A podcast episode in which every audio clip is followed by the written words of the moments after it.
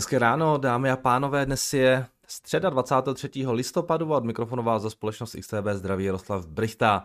Tak včera nám akcie docela pěkně rostly, eh, v Americe nějak 1,36%, S&P, Nasdaq, eh, Dow Jones trochu méně.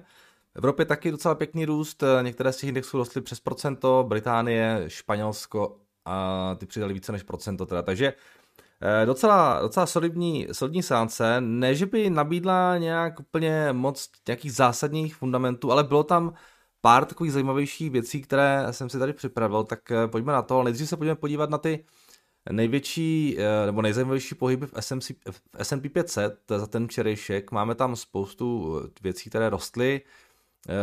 Za pozornost, co tady máme, třeba Nvidia včera 4,7%, přidala uh, ConocoPhillips 3,5%, minus 5%, uh, Medtronic, Broadcom 2,4%, Intuit 4,5% a tak dále a tak dále, ale dívám se, že tady nemáme tu skupinu, která včera rostla nejvíce, ona je docela malá, takže tady asi nejsou mezi těmi největšími. Uh, mám na mysli hlavně prodejce textilu, ku podivu. Včera reportovali tři menší retaileři, tady máme ten jejich širší graf. Uh, například akcie Burlington Stores uh, přidali nějakých 20% po zveřejnění výsledků. Abercrombie, Abercrombie and Fitch ty rostly 21% a American Eagle Outfitters přidali nějakých 18%. Všechny tři firmy reportovaly výsledky, všechny tři dokázali v pohodě překonat, dali solidní čísla, která zdá se ještě taky naznačují, že se jim podařilo docela dobře prokousat těmi vysokými zásobami, uh, které byly problémem v těch minulých, hlavně těch třech nebo dvou čtvrtletích. Uh, takže docela takový zajímavý message, i pěkný guidance dávali. Společně s nimi se pak včera vyvezli na té růstové vlně i větší retaileři, jako třeba Nordstrom nebo Gap, a třeba i výrobci oblečení. Takže tenhle ten segment jo, moc pěkně včera jako rostl a zdá se, že tak nějak se mu daří překonat ten útlum, který nastal uh, po té, co samozřejmě výrazně vyrostli v tom minulém roce, pak ten útlum, vysoké zásoby a tak dále, spousta textilů v inventory a tyhle ty věci jak probíhaly. A teď se to zdá se všechno normalizuje a, a včera pak jako moc pěkné pohyby eh, na těchto těch akcích. Takže tohle bylo docela zajímavé.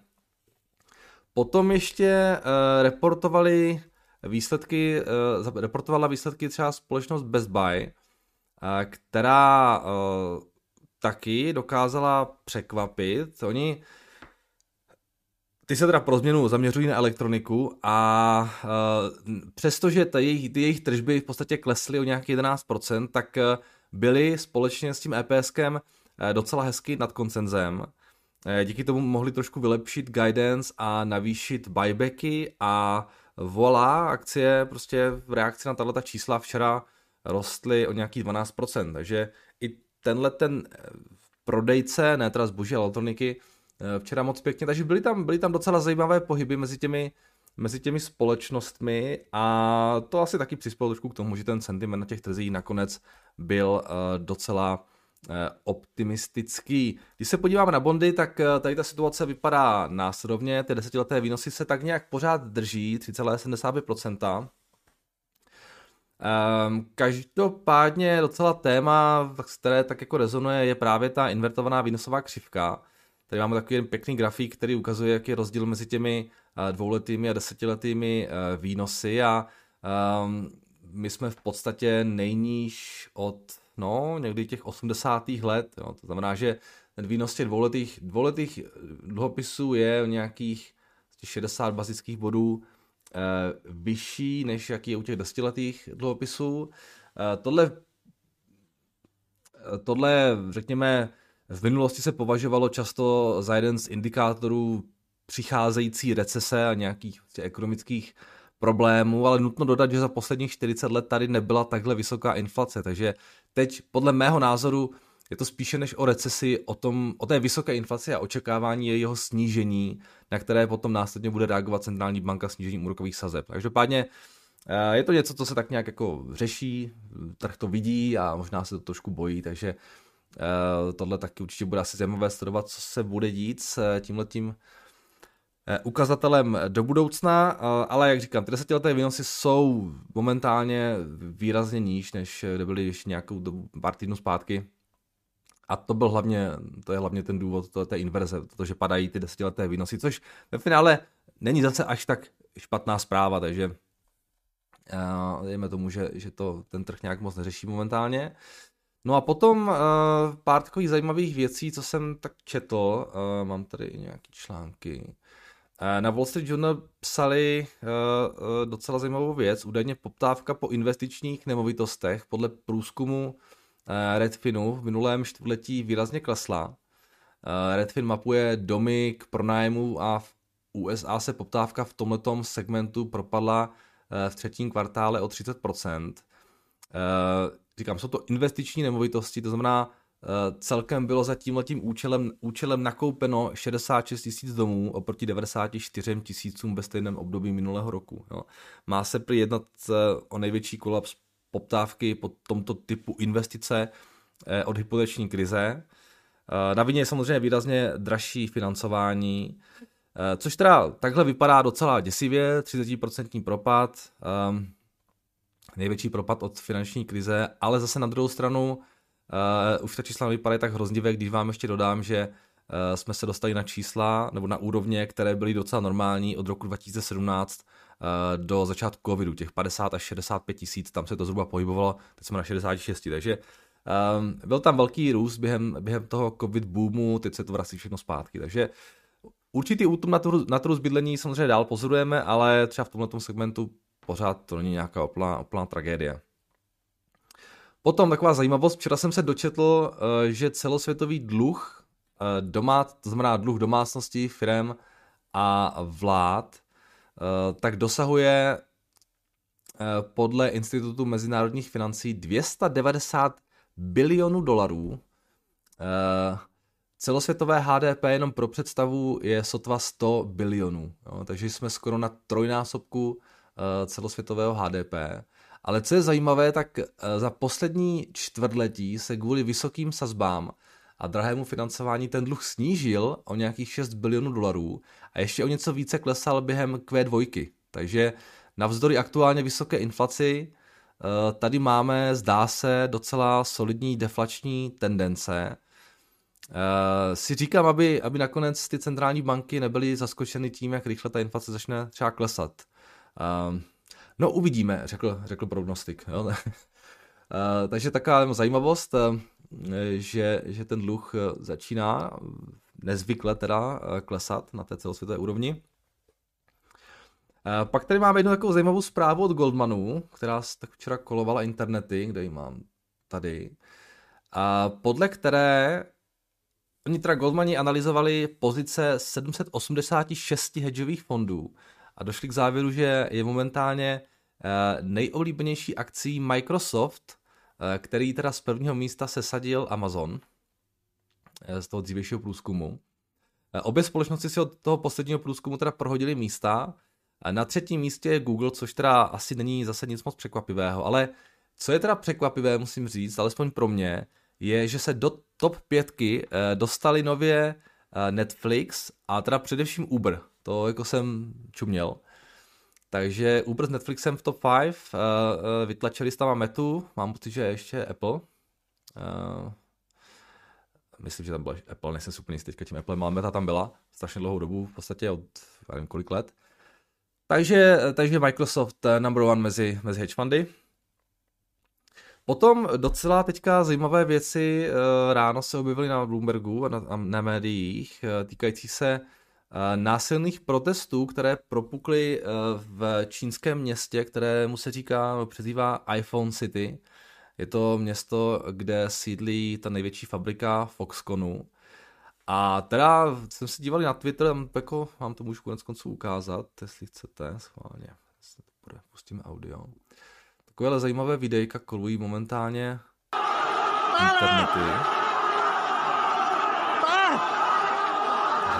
Je někde přímo v té fabrice, nebo někde před fabrikou. No, spousta věcí.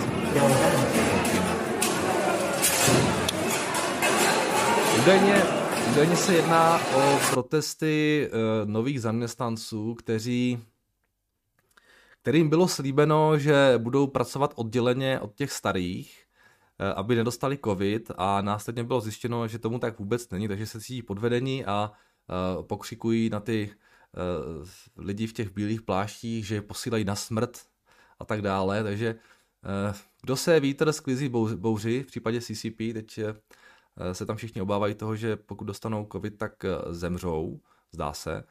No, nebo možná to, to možná jsem moc cynický. Možná to není ani o tom, o tom, ale je to spíš o tom, že tam oni pokud by měli, byli covid pozitivní, tak by v podstatě že byli v izolaci totální a, a to asi nikdo úplně moc nechce. Takže je to, je to podle mě o tom, že CCP si tohle zavínila sama a teď prostě uh, tohle to se děje, takže je to takový neúplně dobrý image, řekl bych, uh, pro uh, Apple. Uh, už jako jsme se tady o tom bavili vícekrát, jo. Apple, jestli má nějakou achilovku, tak je to podle mého názoru právě Čína, tyhle ty obrázky, um, protesty, jo, prostě tam, tam jsou fakt jako docela drsné podmínky v těch eh, fabrikách Foxconu. Uh, není úplně něco, co uh, přidává na image a není to jenom o image, ale tam může být potom i nějaké docela třeba výrazné disrupce uh, té produkce a to už by se docela projevovalo i do toho bottom line, takže uvidíme, uvidíme, co se tady bude dít dál. Um, ale taková zpráva, která momentálně koluje docela teď médií. No a potom ještě závěrem otevřeme okénko, o čem si cvrlikají vrabci na střechách Silicon Valley a to je tady tenhle ten článek od The Leak, podle kterého by Mark Zuckerberg měl příští rok rezignovat na funkci šéfa Mety. Údajně prostě oni citují nějaké své vlastní zdroje ve firmě. Eh, prý už Zuckerberg udělal to rozhodnutí, že ten příští rok odstoupí z funkce. Uh, takže samozřejmě můžeme jim věřit a nemusíme, já tomu teda přiznám se úplně moc nevěřím, byl bych jako dost překvapený, kdyby to byla pravda. Ale všechno je možné.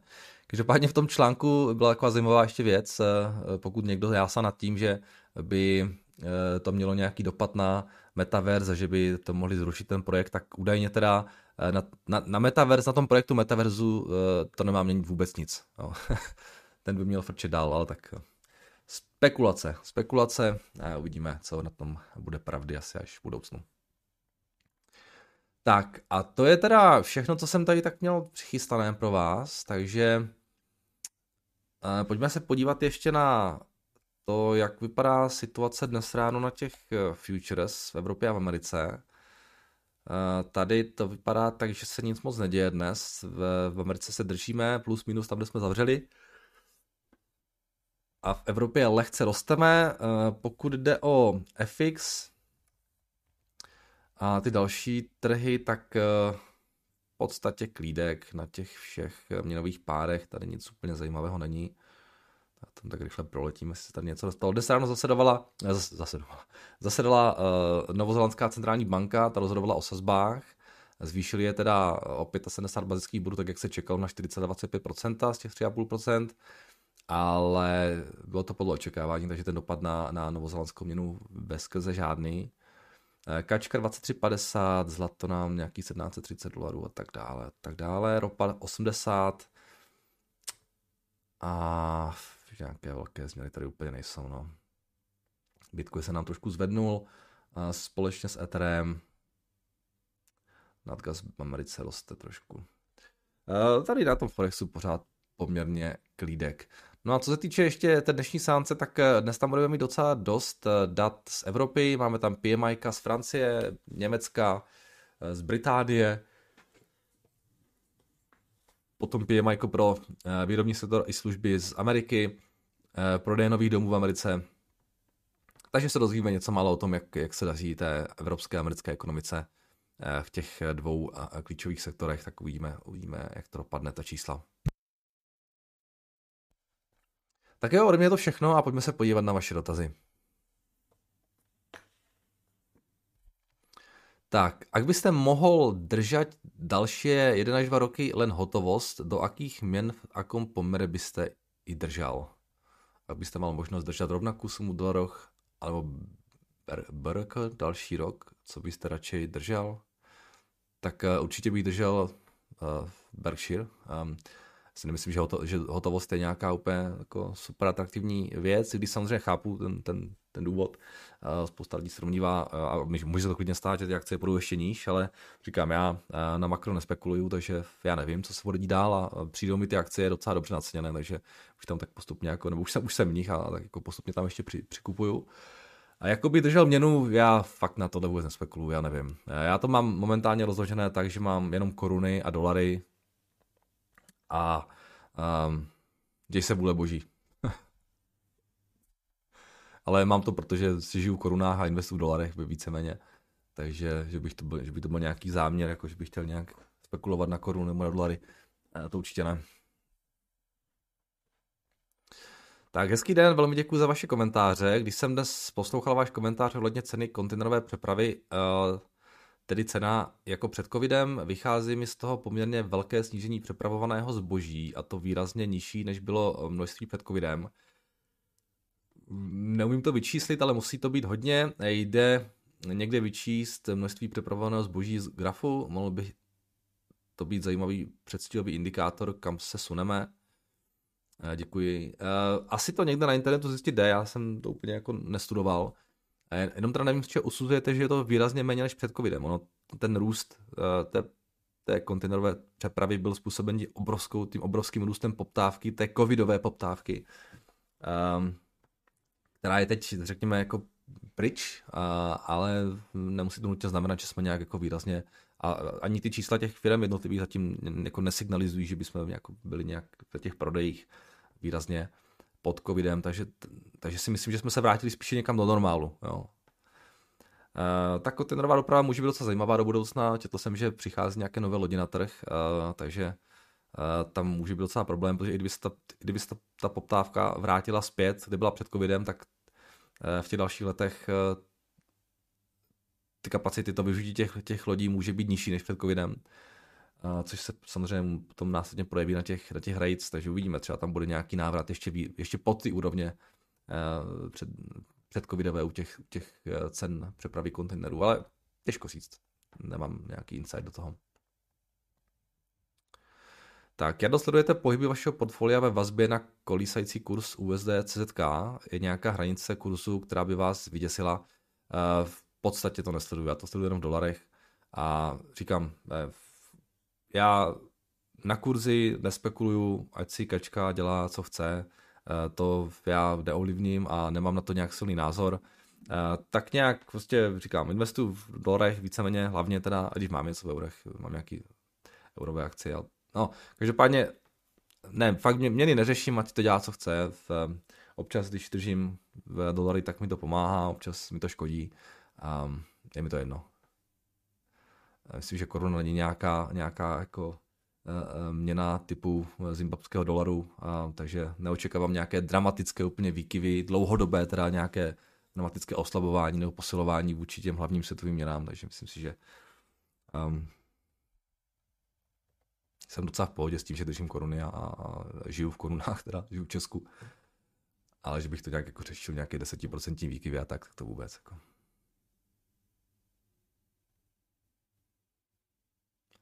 Tak dobré ráno, jen bych se chtěl zeptat, jestli neví, nevíte, zda bude k dispozici záznam plánované sobotní konference. Jo, tak to nevím, bohužel. Dobrý, pane Brichta, chtěl bych se zeptat na váš názor na vývoj ceny ropy.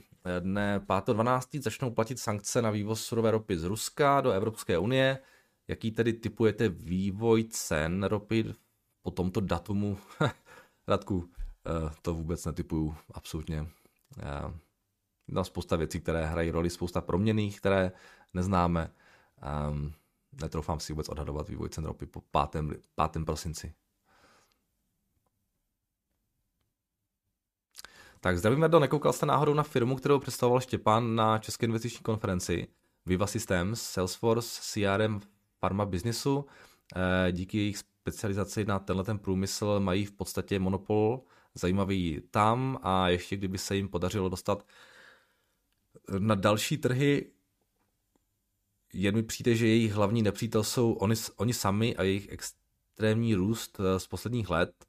Eh, s firem, to tam byly představeny, tak to byl asi jediný svěží vítr. Asi chtěl ještě pán trefit nějaký Moonshot jako vy, co na firmu říkáte a její čísla, díky se daří, tak ten Štěpánův typ byl teda jako, řekl bych, násobně konzervativnější než ten můj, co jsem měl minule já. Já jsem se na tak jako díval, jsem se o tom bavili se Štěpánem, uh, jenže já jim prostě nerozumím. Jo? Pro mě je to takový jako těžko uchopitelný biznis. Jako vím, vím, co dělají, chápu to jako nějak jako rámcově, ale nějak to vyhodnotit, jak moc je to... Um, já nevím, ne, ne, nevím, nedokážu, nedokážu úplně se to chytit a, a navíc ta cena taky není úplně nízká, takže, takže jako zajímavý typ, taky se mi to docela líbilo, ale v nějak hlubě jsem se na to nedíval. Navíc mi tam trošku vadí, jsme se bavili o tom, že oni fakt jako jedou na té, na té uh, Salesforce, Salesforce platformě a nevíte, jaká je tam prostě dynamika mezi těma dvěma firmama, jestli jo, Salesforce se jim nebude chtít trošku spát do toho. Oni tam mají nějakou dohodu prostě o tom, že se nebudou konkurovat, ale to je jenom dohoda, jo, a, která, může, která vyprší za nějakou dobu a, a nevíte, jestli třeba Salesforce do, toho nebude chtít. Jo, když to bude fakt dobrý biznis, tak, tak je můžou třeba chtít nějak, jo, z toho těžit taky na té straně Salesforce. Takže uh, zajímavý tip, uh, proč ne? Já jenom říkám, prostě pro mě je taková těžko uchopitelná věc a nějak ani mě ten jako segment úplně neláká, že bych si o tom chtěl něco moc číst. Jo.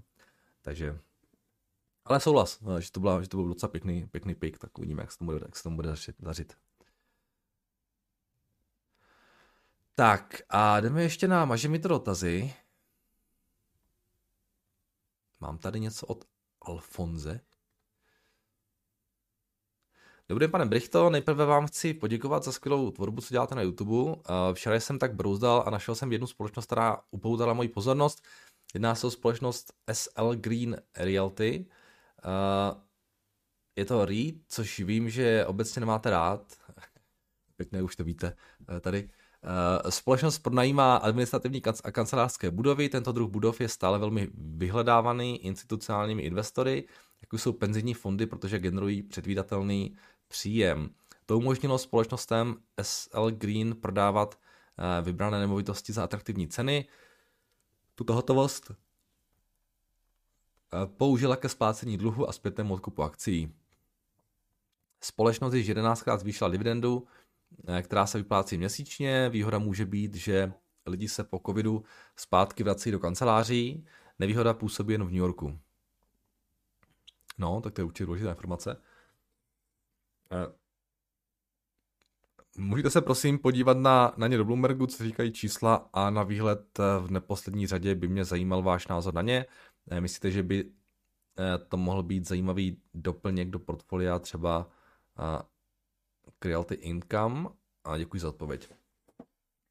No, uh, Alfonsi, uh, těžko říct, já se vůbec nevyznám v tom, jak, jaká je situace na tom realitním trhu v New Yorku. To je docela takový jako dost specifický uh, segment během toho covidu.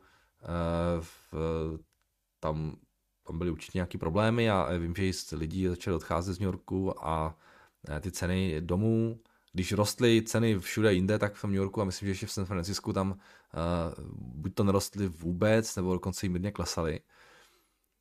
Takže to je takový zajímavý segment, o kterém já fakt nic nevím, jo, takže uh, těžko Green Realty. To nějak, těžko to nějak komentovat. Mě úplně prostě nelákají firmy, které kupují baráky a pronajímají je, nepřijde mi to jako úplně nějak zajímavé, když to samozřejmě jako může krásně fungovat a, a dlouhodobu to fungovalo, protože to není jenom o tom nájmu, o tom cashflow z toho nájmu, ale je to i tom, o tom ocenění těch růstu cen nemovitostí teda. A oni tady mají FFO, mají nějaký 6 dolarů, prodávají se za 41,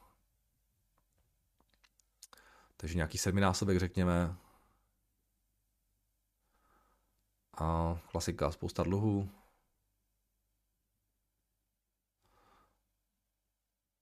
Tinkam teda se v podstatě úplně vypařil. Zdá se z nějakého důvodu, nevím proč. A docela, docela solidně ty klesají tržby, ale paradoxně teda jim klesaly před tím covidem. Se dívám a to je jako docela dost. Už v tom roce 2, 2015 měl 1,6, pak 1,8 a pak 1,5, 1,2, 1,2, 1, 800 jenom. Wow. Takže tady něco nefunguje, zjevně. A ten nízký, relativně nízký multiple uh, v rámci toho FFO je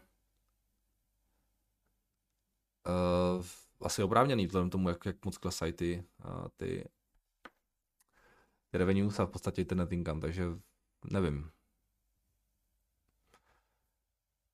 Zjistit si, proč se v těch minulých letech tak výrazně propadaly ty, ty tržby. A to není fakt jenom o tom covidu, ale tady to bylo i předtím, takže. A pak podle toho si na to udělejte nějaký názor, já, já opravdu nevím. No, podívat se na to, co mají v aktivech, jaký, jaký dom, jak, jak, jak, jaká je hodnota těch toho majetku. No. No, o tom určitě oni budou mluvit někde na jedných skolu. Asi by mě nepřekvapilo, kdyby ta hodnota toho majetku byla vyšší, než jak je celý ten, uh, ten enterprise value, pokud jsou na tom trhu nějak dlouho, ukažte, jak mají, jako mají dlouhou historii. No, oni, nemají, oni, oni nemají moc dlouho, no, tak to je zase možná trošku blbý no. Nevím, nevím, těžké. Ale dal bych si bacha, no, vzhledem tomu, že ty, ten, ten vývoj uh, těch tržeb nevypadá úplně nějak skvěle. Tak jo, to je od vás všechno, dámy a pánové, a ode mě teda taky. Takže se mějte hezky a budeme se, tě budu si těšit opět naslyšenou zítra.